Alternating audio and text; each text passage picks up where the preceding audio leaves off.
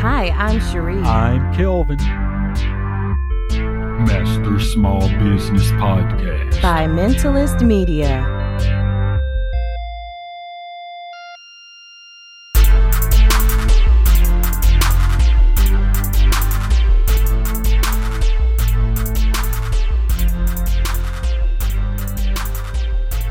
Here's a common question. What price? Why? What? Why? Yes. And what? What price should I sell my products and services at? Whatever price you want to. Well, you know, people are going to feel like that's not a real answer, right? Right? Uh, first, if you haven't already listened, go back and listen to our show about flat rate versus flat rate versus hourly billing of clients because that'll give you some background on the pros and cons and we won't repeat that here.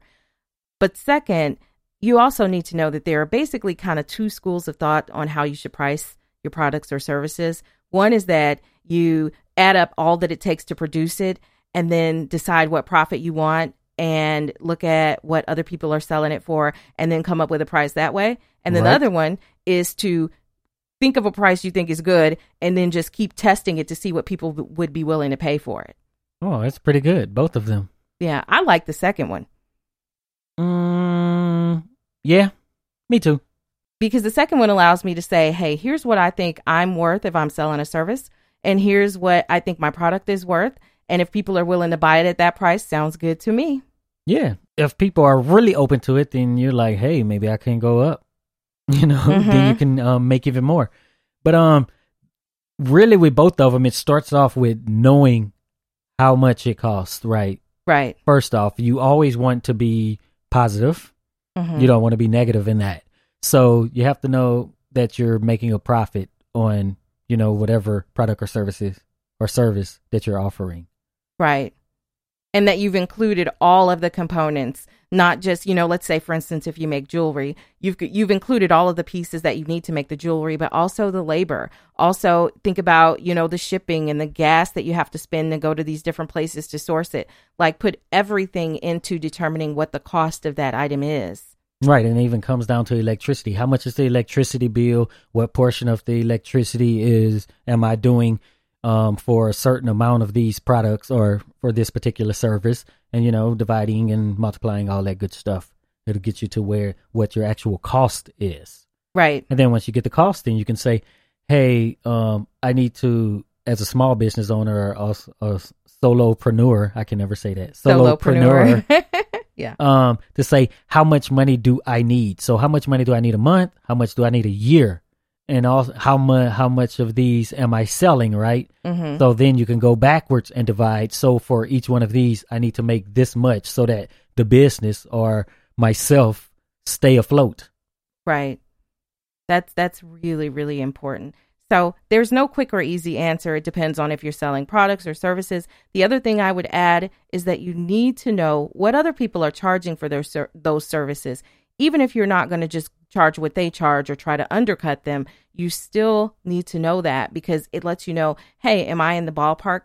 And the reality is that let's say you consider yourself someone who provides premium jewelry, right? Not the cheap stuff. So, you know, some people are not going to buy it because they think your jewelry is expensive and that's okay with you. And if you're making enough money selling one piece every, you know, day versus 10 pieces every day and that profit is enough for you, then it sounds good to me. You know, you just Right. have to know your target market. Yeah, and you have to be able to differentiate yourself, differentiate yourself if you're going to be off that price point from all of the other ones in your area, right? Mm-hmm. So you have to say, you know, because someone's going to come up to you and say, "I can go to so and so and get it for cheaper at this price, right? Why are you more, right?" And then in the inverse, they might come to you, "Why are, are your services or why is your product so cheap?" Mhm. You know, is it going to fall apart? Is it subpar? So then you have to be able to explain why, you know, you are at that particular price point that you are. Right.